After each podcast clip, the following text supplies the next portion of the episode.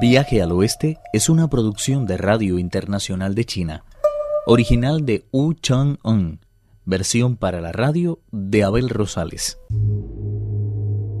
Solo una mente en calma es capaz de contemplar a Buda en este reino de polvo y sombras.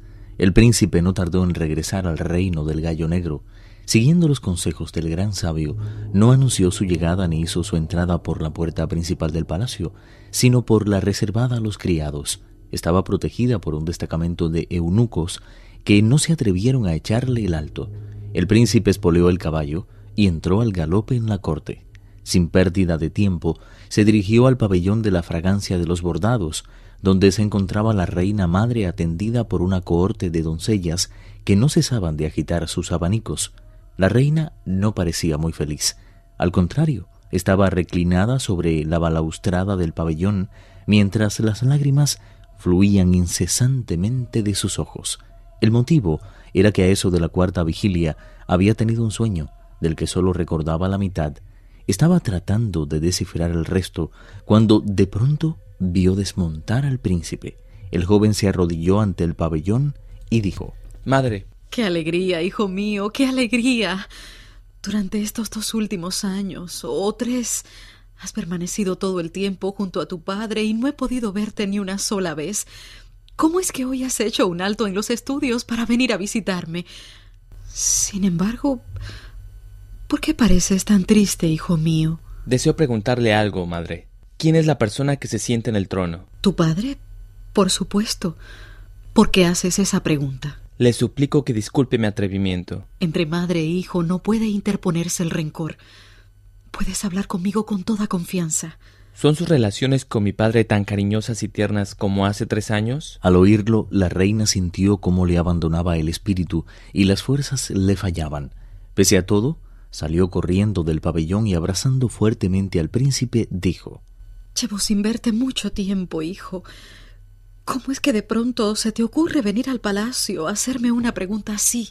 Su silencio, madre, puede poner en grave peligro un asunto de vital importancia. La reina despidió a todas sus sirvientas y declaró con inesperada serenidad Si no me lo hubieras preguntado, ese secreto se habría ido conmigo a la tumba.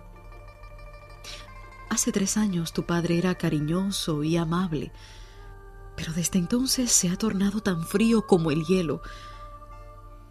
Cuando nos encontramos en el lecho y le exijo una prueba más de amor, él me rechaza diciendo, lo siento, pero me encuentro muy débil. Las fuerzas me van flaqueando y me estoy haciendo viejo.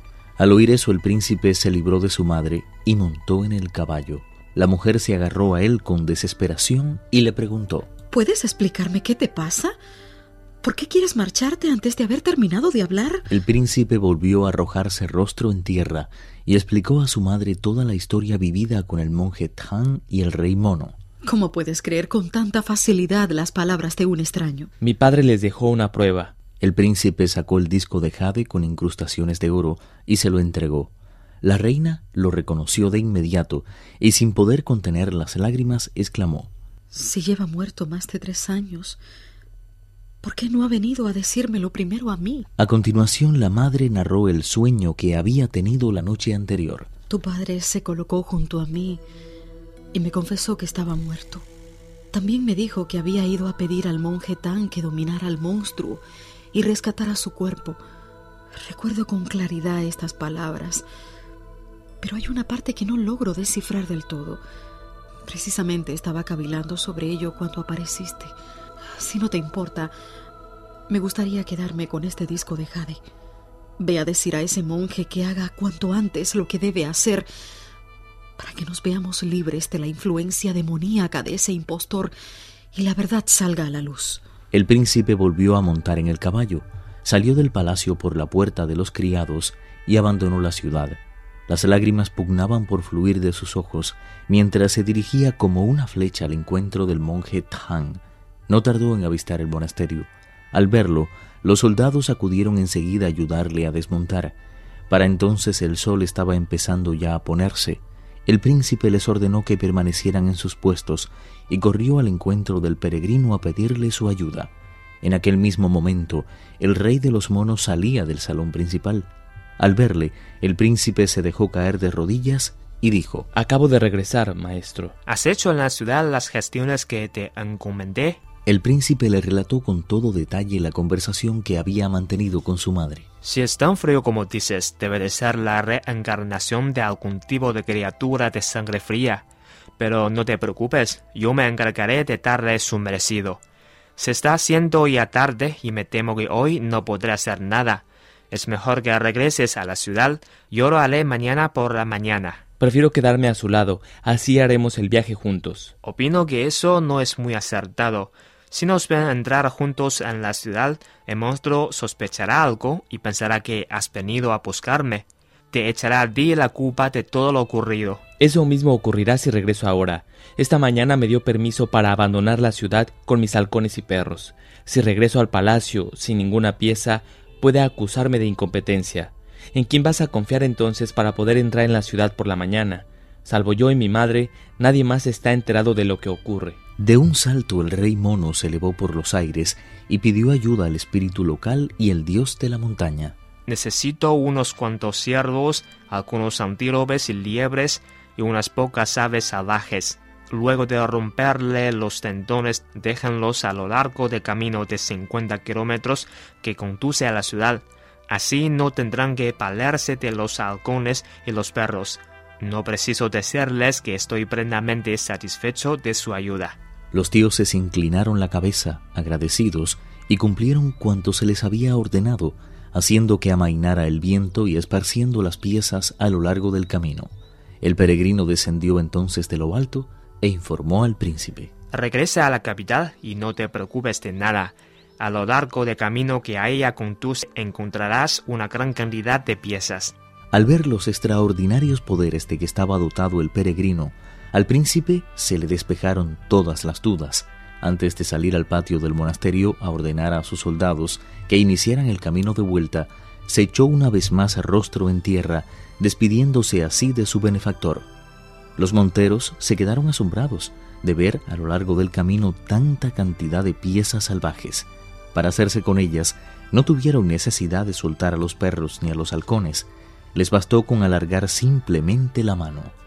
Todos estaban tan entusiasmados que no dejaban de gritar hurras al príncipe, felicitándole por la gran cantidad de caza con la que aquel día se topaban. El peregrino, por su parte, regresó al lado de Tripitaka. Aquella noche los monjes del monasterio se mostraron con ellos más respetuosos, incluso que la anterior, no en balde habían sido testigos de la inesperada amistad que les unía con el príncipe heredero. No pusieron ningún inconveniente a que les fuera servida una cena vegetariana.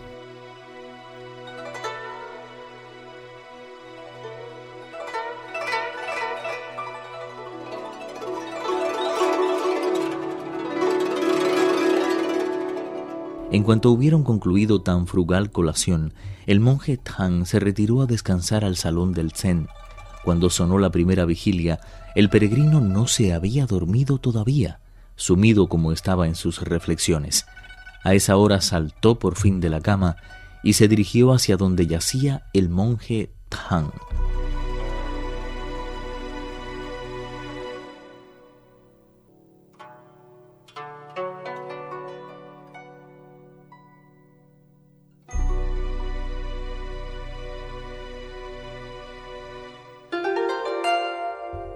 Viaje al Oeste, uno de los cuatro grandes clásicos de la literatura china.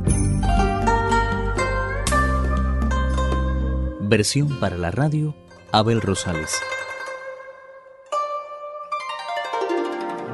Actuaron en este capítulo Carelis Cusidó, Pedro Wang y Raúl López. Esta es una realización de Abel Rosales, quien les habla, para Radio Internacional de China.